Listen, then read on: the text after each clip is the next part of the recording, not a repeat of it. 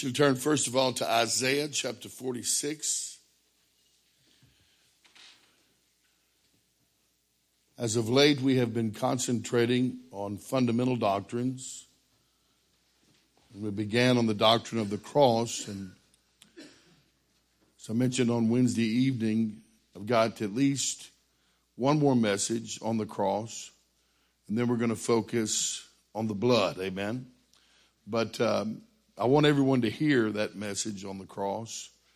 And so I didn't preach it uh, on Wednesday. I'm not going to preach it here this morning. Um, the Spirit of God laid something else on my heart uh, for today.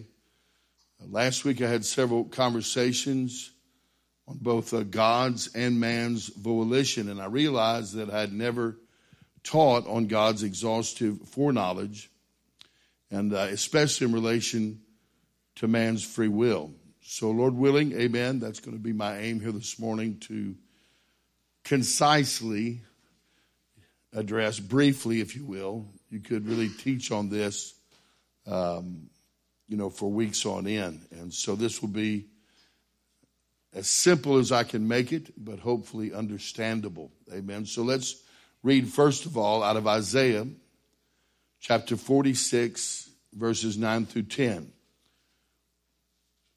Isaiah 46, verses 9 through 10. Remember the former things of old, for I am God, and there is none else. I am God, and there is none like me, declaring the end from the beginning, and from ancient times the things that are not yet done, saying, My counsel shall stand, and I will do all my pleasure. Now turn to the last book of the Bible, Revelation the last chapter of Revelation, Revelation chapter 22, verses 16 and 17. So we read the text from Isaiah 46, and of course, that speaks of God's foreknowledge. And this here will speak of man's free will. Revelation 22, beginning in verse 16 I, Jesus, have sent mine angel to testify unto you these things in the churches. I am the root and the offspring of David and the bright and the morning star. And the Spirit and the bride say, Come, and let him that heareth say, Come, and let him that is athirst come. And whosoever will, and whosoever will, this denotes choice. Somebody say amen. amen. And whosoever will, let him take the water of life freely. So, our thought here this morning God's exhaustive foreknowledge and man's free will. And this will just be part one. Wednesday, uh, Lord willing, we will finish. Father, we just ask for the illumination of your word, that your truth would be exalted, that we would be established in sound doctrine, that we would take heed to our doctrine as your word commands. Father, I, I pray, Lord, that your Spirit would guide us into all truth as you promised. We ask it in Jesus' name. Amen. So we have a lot of ground here to cover, and uh, again, I'm going to try to be as quick and as simple as possible so that we can comprehend. Amen. And, and not really that some of these things with our finite mind we cannot totally comprehend. Uh, we are to simply believe what the Bible teaches. Amen. So, almost all professing Christians, or should I say all Christians, believe, but some professing Christians may not, believe that God has all knowledge. Amen. Uh, both according to the scripture and correspondingly in the tradition, Judeo Christian view of deity, God is omniscient, which simply means that he knows all things even the future. And so it is understood that omniscience is an, an attribute of deity. And this is referred to as exhaustive foreknowledge. Now, there are generally three theological camps in regards to how this foreknowledge, God's foreknowledge, is understood. Yet, in all three of these camps, uh, they affirm that exhaustive foreknowledge is certain. Amen. Meaning that what God knows, and especially what he knows of the future, must come to pass, and it cannot be otherwise. There are no, you know, sects of Christians that do not believe that it, exhaustive foreknowledge is not certain. Everyone believes it is certain. There are just other things that they disagree on. These three camps are open theists, Calvinists, and Arminians. Open theists and Calvinists contend that God's exhaustive foreknowledge and man's free will are in, incompatible. In other words, they reason. if God's foreknowledge is certain, then it must be necessary. Or if God's foreknowledge cannot be otherwise, then man has no choice in the matter. Consequently, open theists affirm man's free will, amen, but they deny traditional omniscience believing in something called limited foreknowledge. They reduce God down to a little itty bitty God that has to guess at things and be a good predictor. so they say God's knowledge is limited, that he only knows what uh, they deem is things he can know. And uh, not having knowledge of fu- future moral decisions of men, which can be easily refuted by the scriptures. I have engaged many open theists. I believe their arguments are absolutely stupid. And I'm, I mean, it really, I, I don't even understand how someone could believe that. Amen. And so, um, they talk about God having to guess. You know, he's been around a long time and he is a lot smarter than you and I. So he can kind of figure out what's going to happen sometimes. So I think that's really an affront to the holy nature uh, of God. Amen. While Calvinists affirm traditional omniscience, they deny man's free will, asserting predestination or predeterminism. So you see this, you've got this philosophical or seemingly philosophical contradiction of God knowing all things and man's freedom. And so that one removes or alters God's knowledge, the other alters man's freedom. And so in the Calvinistic camp, you have either hard determinist, and uh, that's those who believe that God decrees everything. Um, every event, every choice has been predetermined by God, and that no one has free will, and uh, what's going to happen is going to happen, etc., and so forth. There's other, and probably the majority of Calvinists hold to something called a, a compatibilist view of free will which simply means, like in, in the Westminster Confession, they say that God decrees everything, amen, but yet he's not responsible for sin. Do they explain that? No. They just say it's compatible because it is. Amen.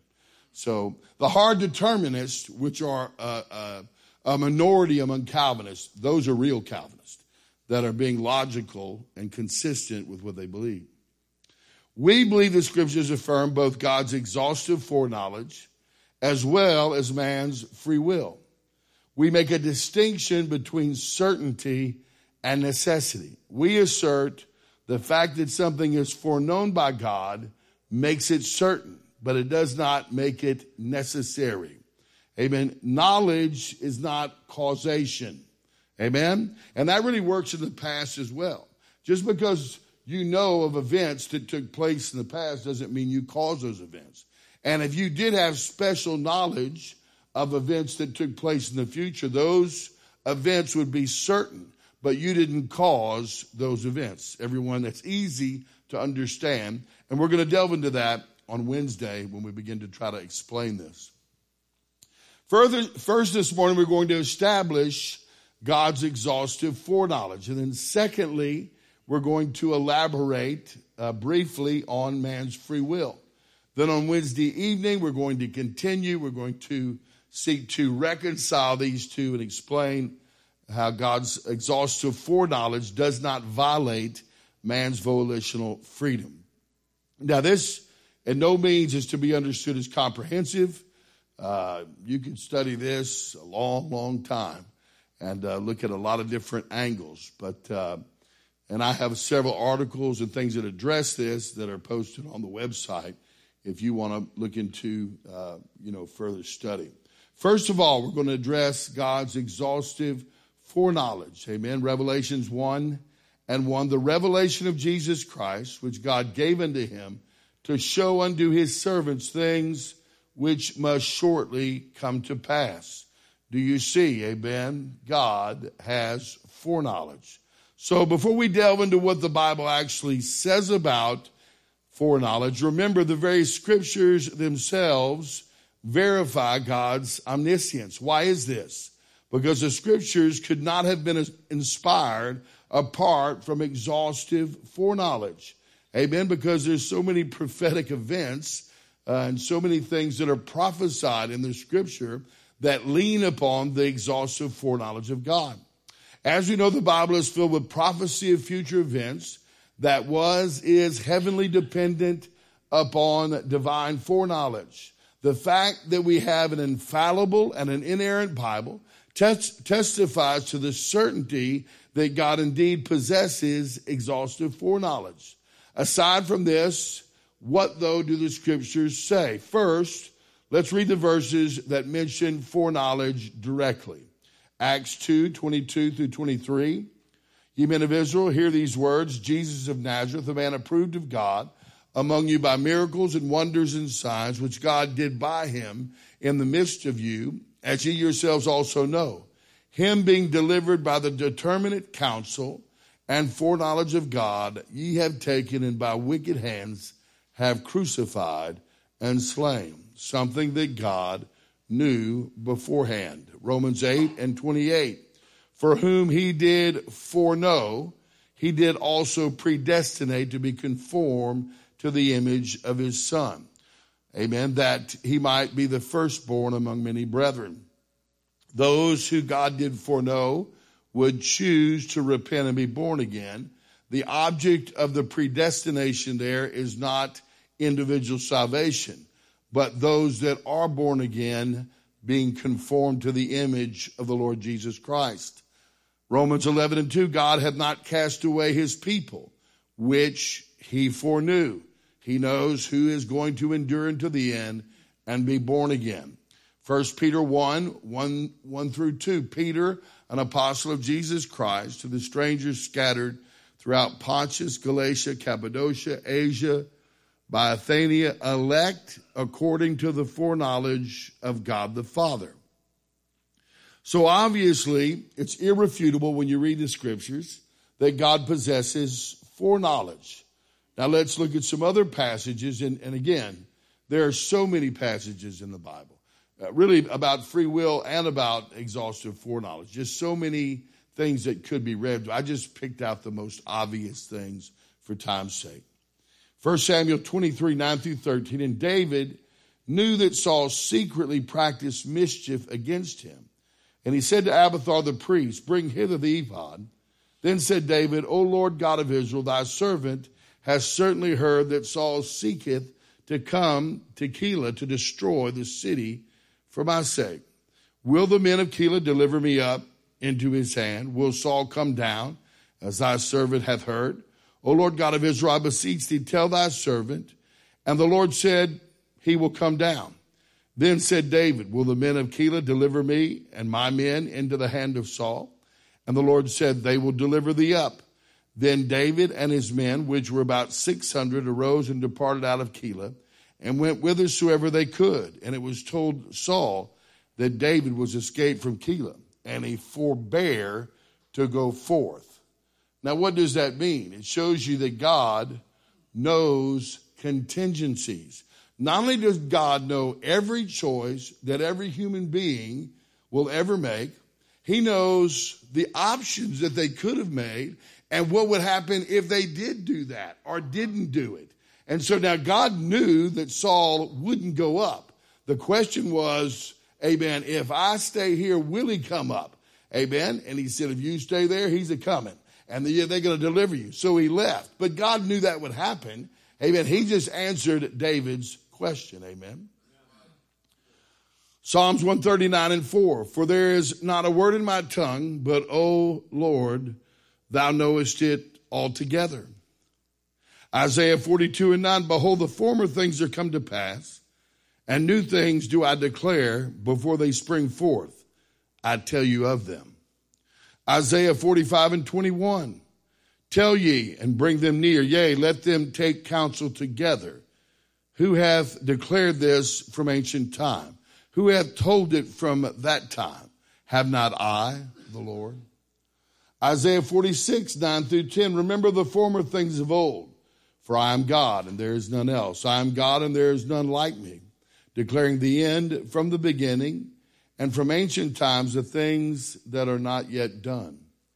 John 16 and 13, speaking of the Spirit of God, the Holy Ghost, in his ministry to his people, and he will show you things to come. He must have foreknowledge to reveal to us things that will come. Amen. John 16 and 30. Now are we sure that thou knowest all things? Said Jesus' disciples to him. And needest not that any man should ask thee. By this we believe that thou camest forth from God. Well, yeah, but how come? And again, John 21 and 17, he saith unto him the third time, Simon, son of Jonas, lovest thou me? Peter was grieved because he said unto him the third time, Lovest thou me? And he said unto him, Lord, thou knowest all things, thou knowest that I love thee. Now, this is, of course, when Jesus was on earth. And uh, we know that Jesus in the incarnation, that hypostatic union of man, fully man, and fully God. So there are things when Jesus spoke about you know, his return and said he didn't even know, the Son of Man didn't even know. Often people will say, well, uh, Jesus did not know the hour of his return. No, Jesus knew the hour of his return. As a man, as a man, he didn't know, but as God, he did know. And if he ever did know for even one second, he wasn't God because he didn't have omniscience. Now you say, well, that doesn't make sense. Well, neither does the incarnation you already have a, an intellectual paradox. You have something there that doesn't make any sense. And the whole idea, and, and one of the beautiful things is when you begin to study these things out, number one, you realize how the Trinity, uh, the Trinity is absolutely essential. The oneness is, is utterly stupid. It, you, you, it couldn't have been that way. There's no, the beauty and the wisdom where there had to be the Trinity, amen. And all these things uh, so that so that redemption could be uh, could be carried out and it, it not violate violate all sorts of principles, etc., and so forth. So you have Jesus fully as a man, and you have full Jesus fully as God simultaneously.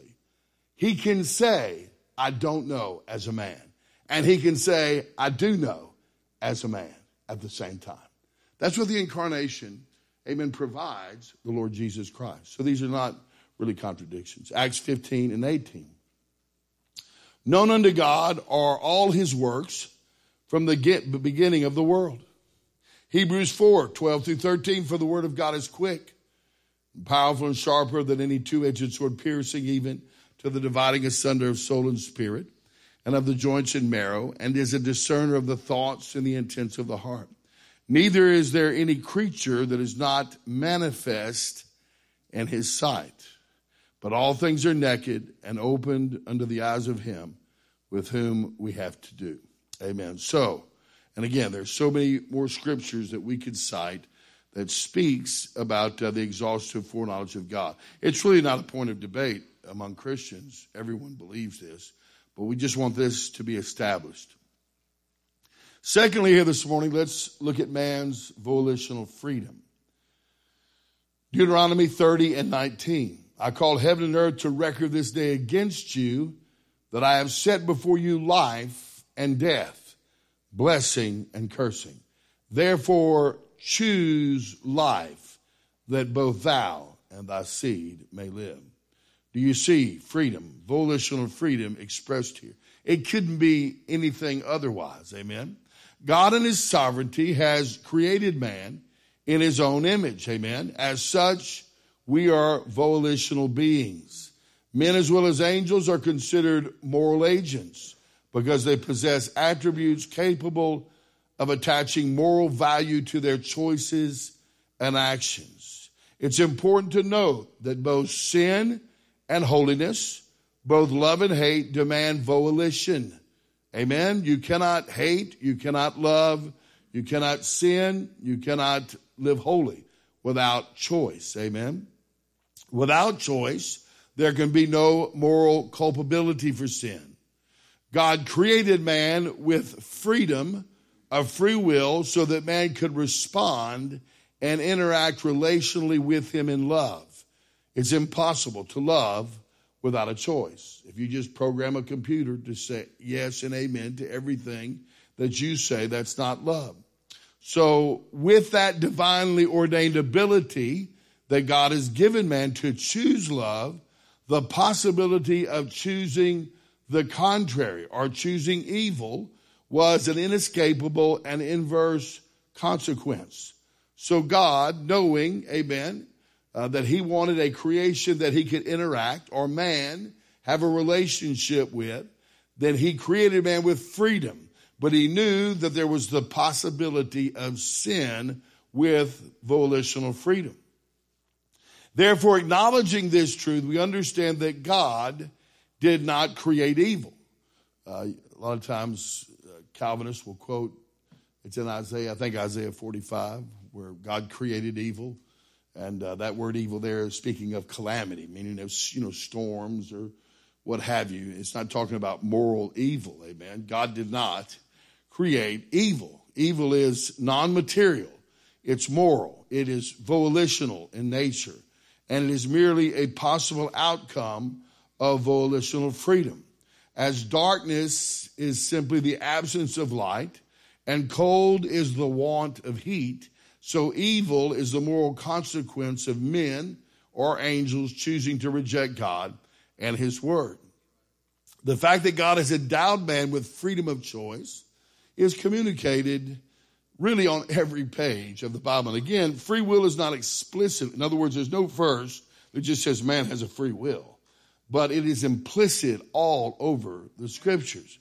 For example, Adam and Eve were given the choice to obey or disobey God. Genesis 2, 16 through 17. And the Lord God commanded the man, saying, Of every tree of the garden thou mayest freely eat, but of the tree of the knowledge of good and evil thou shalt not eat of it, for in the day thou eatest thereof thou shalt surely die. Amen. So from this command we see both obedience and disobedience were possibilities, which simply means, amen, Adam and Eve had volitional freedom. And that's where sin came from. Uh, in fact, uh, how, how did Lucifer, how did he fall into sin? There's no sin nature. There's not even a devil yet. He's got to become the devil. It's because he had the possibility, amen, the, the volitional freedom to choose contrary. And that's the same reason that Adam fell. The curses and blessings that God gave to Moses to communicate to the children of Israel, they were based on the Jews' free moral agency, Deuteronomy 28 and 15. But it shall come to pass if thou wilt not hearken unto the voice of the Lord thy God, to observe to do all his commandments and his statutes, which I command thee this day, that all these curses shall come upon thee and overtake thee. All over the scriptures, God urges men to choose life, to choose, to come unto me, open the door, whosoever will, etc., and so forth. This is so many times all through the Bible, phrases like that are used. We also see many examples in the scriptures revealing men exercising their volition in obeying or disobeying God. For example, the psalmist declared in Psalms 119 and 30, I have chosen the way of truth. Thy judgments have I laid before me. In Matthew 23 and 37, Jesus said of the Jews who were under spiritual ruin, O Jerusalem, Jerusalem, thou that killest the prophets and stonest them which are sent unto thee, how often would I have gathered thy children together, even as a hen gathereth her chickens under her wings, and ye would not. Amen. There's the possibilities of blessing and cursing. We see the mind of God, what he in his perfect will was to bless. His perfect will was to reveal himself but he couldn't do that because of their choice. Amen. This is so clear and so clearly taught all over the Bible. In Luke 10 and 42, Jesus said, Mary hath chosen that good part which shall not be taken away from her. Mary had a choice. As the Apostle Paul recounted his conversion encounter with Jesus on the road to Damascus, he told Agrippa, Where upon, O King Agrippa, I was not disobedient under the heavenly vision, which simply tells us he could have disobeyed. Amen. It, irrefutably confirms that he had the option to either obey or to disobey, and even in an unconverted state. And that's just a you know a small sampling of the biblical passages that I could cite to confirm man's free will.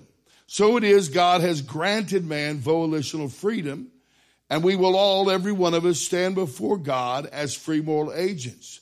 And so again, the choice we have to obey or disobey, that choice is ours.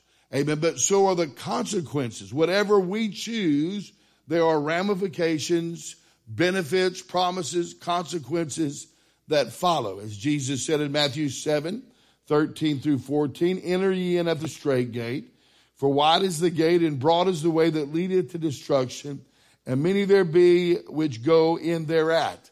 Because straight is the gate and narrow is the way which leadeth unto life, and few there be that find it. As A.W. Tozer commented, men are free to decide their own moral choices, but they're also under the necessity to account to God for those choices.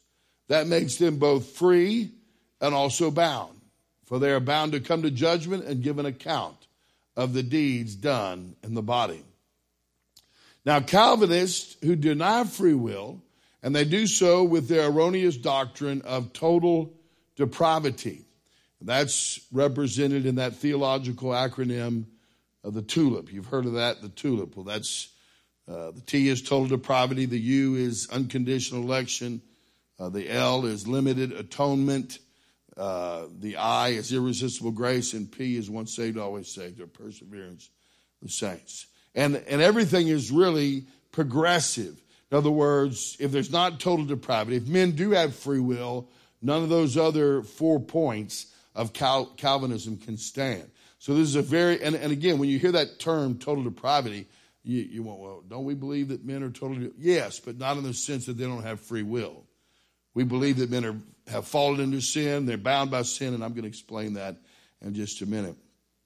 But Calvinists were influenced by Augustine in the fourth century, or rather, Augustine, out of that thinking, Augustinian theology sprung Calvinism. Before that, uh, the vast if not if not all the church fathers. It's it's very difficult to find any church. And again, these things are not they're, they're secondary to what the scriptures say. Amen. But nevertheless, you know, all the way up to the fourth century, it's almost impossible to believe uh, that that uh, or that some church father didn't believe that men had free will. So I just got a sampling of early church father quotes and uh, I've got pages, and when I say page, I'm not kidding. I mean, pages, probably hundreds of quotes by early church fathers that affirm all these things, or they're, you know, things that are basically they're zero point Calvinist. So this is Justin Martyr. In the beginning, he made the human race with the power of thought and of choosing truth and doing right, so that all men are without excuse before God. Freedom, necessary for culpability. Amen? Clement of Alexandria, we have believed and are saved by voluntary choice. Tertullian, I find then that man was constituted free by God. He was master of his own will and power. For a law would not be imposed upon one who did not have it in his power to render that obedience which is due the law. You see, they were led by the same spirit we're led. That's what we say. God can never command you to do something that he wouldn't give you grace to fulfill. Nor again would the penalty of death be threatened against sin if a contempt of the law were impossible to man in the liberty of his will. Man is free with a will either for obedience or resistance. Again, Tertullian, no reward can be justly bestowed, no punishment can be justly inflicted upon him who is good or bad by necessity and not by his own choice. Irenaeus, this expression how often would I have gathered thy children together, and though and thou wouldest not, set forth the ancient law of human liberty, because God made man a free agent from the beginning, possessing his own soul to obey the behest of God voluntarily, and not by compulsion of God. For there is no coercion with God, but a good will toward us is present with him continually. And therefore does he give good counsel to all. And in man as well as in angels, he has placed the power of choice, for angels are rational beings, so that those who had yielded obedience might justly possess what is good, given indeed by God, but preserved by themselves. Amen. And again, just a sampling of what the church fathers said about freedom. Now, we acknowledge that the human will has been impacted both by the fall and by personal sin. And it can only be fully recovered by regeneration. So we believe, we do not believe in inherited uh, depravity. We believe in acquired depravity. We didn't inherit depravity or guilt from Adam. No one's going to hell for, directly for Adam's sin. Amen. There are repercussions for Adam's sin. We have physical depravity, weaknesses, uh, sickness, disease, death, etc., and so forth. There are other, you know, a world of temptation and a lot of other ramifications. That's consistent with I visit the sins of the fathers to the fourth generation. But Ezekiel 18 speaks about amen, that we all die for our own sins, amen. A son is not going to die for the sins, or in other words, there's not going to be an inherited uh, or a, a, a passed on guilt. Every man is going to answer for his own sins. We're all going to stand before God and give an account for the deeds done in our body, not in our grandfather's body. Amen. So thank God. That's not just. Hallelujah. But we don't deny that the will of man has been affected by sin. Amen. Moreover, sinners have a certain degree of natural ability. That's a big debate, a point of debate uh, in theology. Just how much can men obey God? And so uh, we believe that they have a certain degree of natural ability, meaning they can refrain from any given sin. In other words, a sinner, amen, can choose to refrain from certain things. They don't necessarily have to steal. They don't necessarily have to murder or become sodomites, etc., and so forth. However, no sinner has a right motive. No sinner has ever had a right motive. And this is what the Bible teaches, Jeremiah 17 and 9. The heart is deceitful above all things and desperately wicked who can know it. Of course, this is speaking of an unregenerate heart or a heart apart from Jesus. Romans 3 10 through 12, as it is written, there is none righteous, no, not one. There is none that understandeth, there is none that seeketh after God. They are all gone out of the way, they are together become unprofitable. There is none that doeth good, no, not one. Hence, nothing sinners can do, and nothing a sinner would do, even some external conformity to the law is acceptable to God. And this goes for even a Christian that is seeking to do something in the strength or the power of the flesh, completely rejected by God. Amen. Proverbs 15 and 8 the sacrifice of the wicked is an abomination to the Lord. Isaiah 64 and 6 but we are all as an unclean thing, and all of our righteousness are as filthy rags, and we do fade as a leaf, and our iniquities, like the wind, have taken us away. Thus, no one apart from Christ can produce true holiness. What is true holiness? True holiness is the person of Jesus. It's not to mimic, amen. It's not to manufacture, it's not to play act, amen. It is literally the life of Christ Amen. In and through us. That's the only acceptable holiness to God. Amen. As we've been reading about the cross, and we read in Galatians chapter 2 and 20 and 21, the life that I now live, I live in the flesh by the Son of God, not I, but Christ. That's what he's talking about. That's what holiness is. Amen. Christ is God's standard, and no one can manifest the Lord Jesus Christ apart from Christ. Now we talk about Romans 7, and we know that Romans 7 is, is a uh, often mis- you know, misrepresented as a Christian experience, and it's you know, frequently used by the antinomians and the sin lovers to justify their sin. So we know that's a misapplication of Romans chapter 7. But Romans 7 is in the Bible for a reason. Romans 7 exalts the law of God. Romans 7 uh, reveals the law or uh, affirms the law as a schoolmaster that brings a man to Christ. Amen. We, we always say Romans 7 is a legal experience. How do we know that? Because Romans 6 gives us the commentary, amen, the sure commentary for Romans 7. Amen. And, and the Bible says in Romans 6 that sin, if you're a Christian, sin shall not have dominion over you because you're under grace and not law. But if sin does have dominion over you, that means you're under the law and not grace. And if Romans 7 is not an example, amen, of, uh, you know, the law having dominion over someone, I don't know what it is. So the Bible defines it, amen, as a legal experience. And we read there in verses 14 through 19 of Romans 7. And this really speaks to ability because you have people in moral government, a lot of moral government theology, they will say that man, this is something that's referred to as semi-Pelagius or Pelagian, and uh, that, that, that man could obey all that. In fact, I had a brother one time that, I say a brother, uh, a street preacher, and he, of course, he just had a, a child. I think he, his wife was pregnant with the second, and his first child was, you know, maybe a year old. And he said, all my children are going to obey the law. They're never going to break the law their whole life. I said, okay. See how that works. Amen. For we know that the law is spiritual, but I am carnal, sold under sin. For that which I do, I allow not. For what I would, that do I not.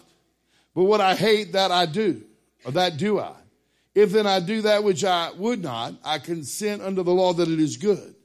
Now then, it is no more I that do it, but sin that dwelleth in me. For I know that in me, that is in my flesh, dwelleth no good thing. For to will is present with me, but how to perform that which is good I find not. For the good that I would, I do not, but the evil which I would not, that I do. Now that's not the Christian experience, but that is the sinner's experience as soon as he tries to do good which reveals to me, amen, that he has no ability. What else could that mean? Amen. No, no greater proof text in the Bible, amen, for inability than Romans chapter 7. Inability of sinners. I mean, I can do all things. If we're born again under grace, I can do all things through Christ who strengthens me. Amen. But if I don't have grace, then I'm going to sin and I'm going to sin a lot. That doesn't mean I have to be a drunkard. But there's no way that I'm going to escape all sin. And it certainly go, uh, uh, doesn't mean I'm going to have a right motive. Hence, everyone needs to be born again. Hallelujah. Men are ultimately responsible for their sins because God has provided the means for utter deliverance, namely Jesus Christ and his gospel. So, how does that work? If a sinner doesn't have the ability to truly produce holiness in and of himself, how can he be responsible? Well, you don't have the ability to fly. if I told Brother Brian, uh, you know, I'm going to command you, if he was somehow obligated to obey uh, me, and I said, I'm going to command you, Brother Brian, to be in Los Angeles uh, tomorrow morning at 5 o'clock a.m. I mean, he can't, he has no ability to supernaturally be there. But if I paid for his plane ticket, then he would have a way, a means to get there. And so, in and of ourselves, we cannot obey God, but we have Jesus, the gospel, provided for us where we could obey God. That makes us culpable. Amen. So, in regards to salvation, no man can come to repentance and be converted to Christianity apart from what we call prevenient grace. And that just simply means before. Amen. Before. Grace before. We have grace through being regenerated. Amen. Or the drawing of God's Spirit via the conviction of sin. And that's, of course, expressed in John 6 and 44. No man can come to me except the Father, which has sent me, draw him. So Jesus said, When I be lifted up, I will what? Draw all men. So this drawing is to all men. Amen. When he was crucified, he was lifted up from the earth. Amen. All that drawing of the Spirit of God is drawing all of mankind. Then, of course, through the preaching of the gospel, there's even a higher degree of grace. Amen. But no man can come to the Lord Jesus Christ apart from the conviction of the Spirit of God. The Bible says when he comes, he will reprove. The Spirit of God will reprove the world unbelieves of sin, righteousness, and judgment. 1 Corinthians 12 and 3, wherefore I give you to understand that no man speaking by the Spirit of God calleth Jesus accursed, and no man can say that Jesus is the Lord, but by the Holy Ghost. Amen. So no one gets right with God in and of themselves. No one just simply chooses to get right with God. We have a choice, but we're going to talk about that as we move here. Move ahead. Therefore, the definition of the free will of man is not that man has the volitional power to actually fully obey God or to be reconciled to God apart from God, but rather that God graciously grants him freedom to choose to either reject or submit to his merciful influence and grace. This view of human freedom is commonly referred to as the power of the contrary. In philosophy, this is known as non compatibilist freedom or libertarian freedom. Amen. And see, non compatibilist, unlike the Calvinists that have a compatibilist view of free will, meaning it is compatible with, you know, determinism or predestination. So, since the fall, man's volitional freedom is somewhat limited. He is culpable for his actions because, number one, sin was introduced into humanity through the fall, but personal bondage to sin is acquired directly through individual sin. Neither is he by necessity externally forced to specifically violate God's law. Though outside of conversion, God's law he will certainly violate. And lastly, God has provided a way, namely Jesus Christ and Him crucified as an escape from the cycle of sinful bondage. Finally, sinners cannot be converted apart from divine influence, but they do possess the volitional ability to resist and reject God and His drawing. And that basically summarizes our view of the free will of man.